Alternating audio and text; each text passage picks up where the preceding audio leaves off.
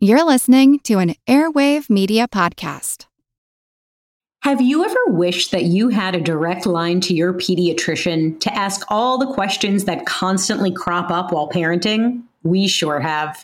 That's why we launched the Bites of Health podcast. Every morning, we'll answer a commonly asked pediatric question in five minutes or less. You can tune in while you're making your second cup of coffee or from the school drop-off line. So be sure to tune in to Bites of Health, streaming now. Hello.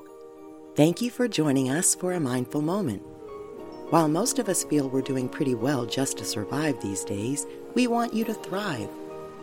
We want to help you tap into your full potential, and that starts with a foundation in mindfulness. Mindfulness improves your mental, emotional, and physical well-being. The key to becoming more mindful is simply practice. We hope this podcast will provide you with knowledge, inspiration, and motivation. You can live a better life and will help you discover how along the way. So let's get started. It's hard to believe another year has flown by, but here we are again, entering the holiday season. This is a rather dark, mindless moment segment, but it is my hope that it will remind everyone to be more mindful as they conduct their holiday activities. It is estimated that over four hundred people will die this Thanksgiving weekend due to traffic accidents as they drive to or from their holiday festivities, and that over forty percent of these deaths will be due to people not wearing their seatbelts. A little mindfulness in holiday traffic could save a life, so please buckle up. After our big meals, the next hazard arrives. I confess I am not a Black Friday shopper, and it is largely from seeing images on T V of people sleeping outside in the cold, shoving and pushing each other through the store doors, and the general mayhem that seems to ensue once shoppers gain access to the goods. But did you know that between two thousand six and two thousand eighteen, twelve people have died and one hundred seventeen people have been seriously injured during this holiday tradition? I understand that many people find this shopping frenzy fun and exciting, but this year, please be mindful of your own safety as well as those around you. We can practice mindfulness in everything we do without taking any extra time. Remember to stay present and practice self-care as you cook, shop, and attend events. Slowing down may seem counterintuitive, but you'll enjoy the season much more if you take your time, let go of perfectionism, and savor the many special moments that are bound to arise. It's that time of the year when we all focus more on being thankful. While most of us use the terms thankfulness, gratitude, and appreciation interchangeably, there is a subtle difference in the meanings of these words, as well as a difference in their effect on our emotional well-being. Thankfulness is a behavior. Someone does something for us, and we say thank you. Saying thanks is, of course, always a good thing, but it's also frequently an automatic response, a habit. Thankfulness is typically an instantaneous act prompted by a benefit received. Thankfulness doesn't occur randomly, but occurs as a reaction to someone else's action. It's an outward expression of gratitude to another person that is usually over in an instant, and it's very easy to practice. Society has conditioned us to say thank you, even when we don't feel thankful for something, because it is the polite thing to say. Gratitude is a feeling instead of a behavior. It is a sense of feeling that happens at a deeper level that comes from within our hearts. Feeling gratitude is memorable and can live for a long time. When we feel grateful toward someone, we can feel that sense about the person even after many years. Gratitude encompasses shared experiences, love, and understanding. It is a manifestation of commitment, devotion, and affection toward people or things that are meaningful to us. Gratitude is a sense of being and even a way of life. Appreciation is to recognize the value of someone or something. It is a feeling or expression of admiration, approval, or gratitude. It is also a positive or favorable judgment. Appreciation also means to increase in value, as opposed to depreciation, which means a decrease in value. We can be thankful or feel grateful for something, but to appreciate something indicates a cognitive assessment.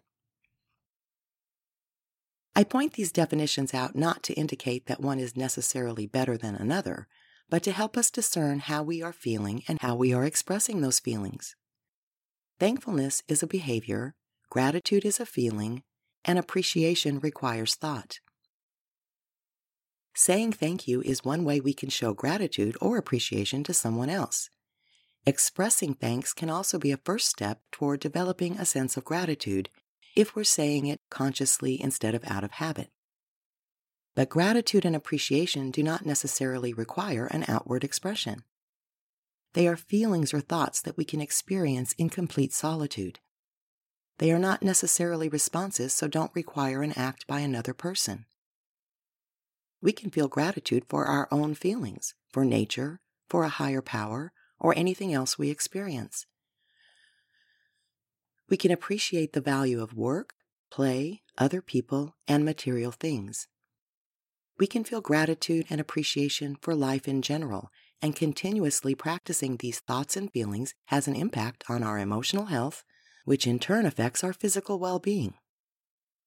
Studies have shown that living in a state of gratitude alters our neuropathy, leading to more feelings of happiness and joy.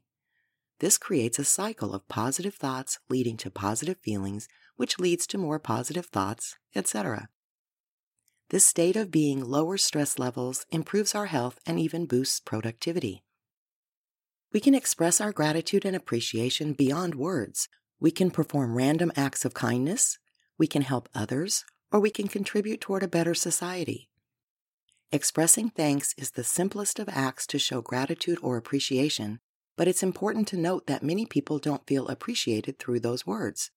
To truly reflect feelings of gratitude or appreciation, it's essential to recognize how our expressions are received by someone else more than how we wish to express them. Consider asking others how they feel appreciated. If you haven't read The Five Languages of Appreciation, there's one in the workplace and one for love, by Gary Chapman and Paul White, I highly recommend it. I first read the book several years ago and it was very eye-opening, as I had never considered the receiver experience, including my own. I do not appreciate, highly value, people saying thank you or complimenting me with praise, which I was not aware of prior to reading the book.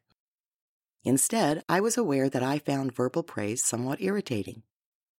Someone would say, "You were fantastic," and I would think, "I'm just doing my job." It turns out verbal praises are the language of words of affirmation.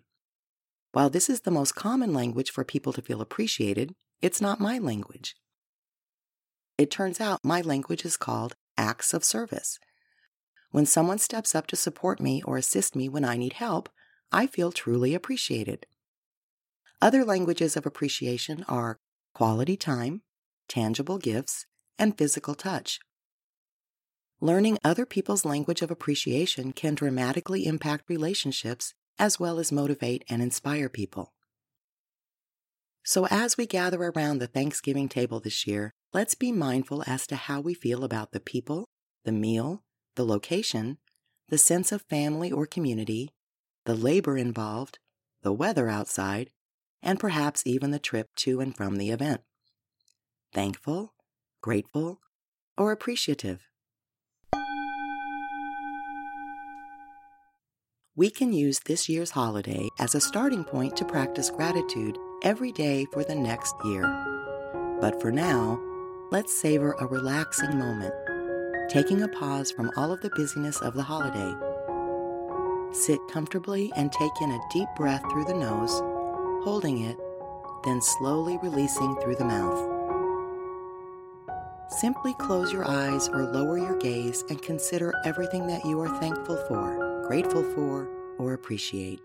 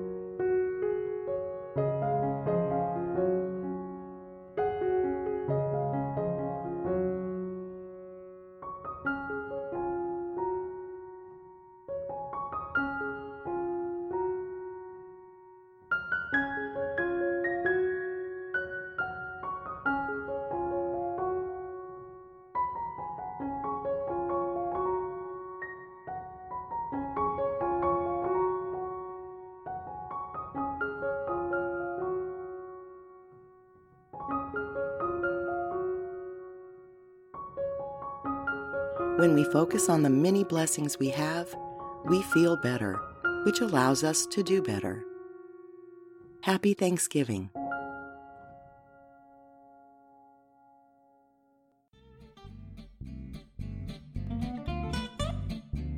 Life offers too many rich opportunities to just survive it.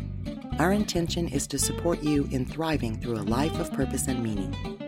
Until next time, remember to be mindful.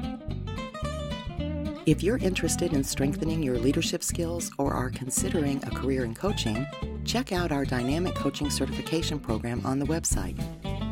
We're also excited to announce that we're starting a book club. So many people ask me what they should read to change their lives, we decided to start sharing the books that have made an impact in my life as well as many of my clients. Visit our website at work, the number two, live productions dot com. Please subscribe to A Mindful Moment with Teresa McKee on Spotify, Apple Podcasts, or your other favorite podcast outlets. We'd also truly appreciate you taking a few seconds to rate this podcast so that others can find us. And follow us on social media at Work to Live. A Mindful Moment is written and hosted by Teresa McKee. The Spanish version is translated and recorded by Paola Tile. Intro music, Retreat, by Jason Farnham. Outro music, Morning Stroll, by Josh Kirsch, Media Right Productions. Meditation music, White River, by Akash Gandhi. This podcast is produced by Work to Live Productions. Thank you for tuning in.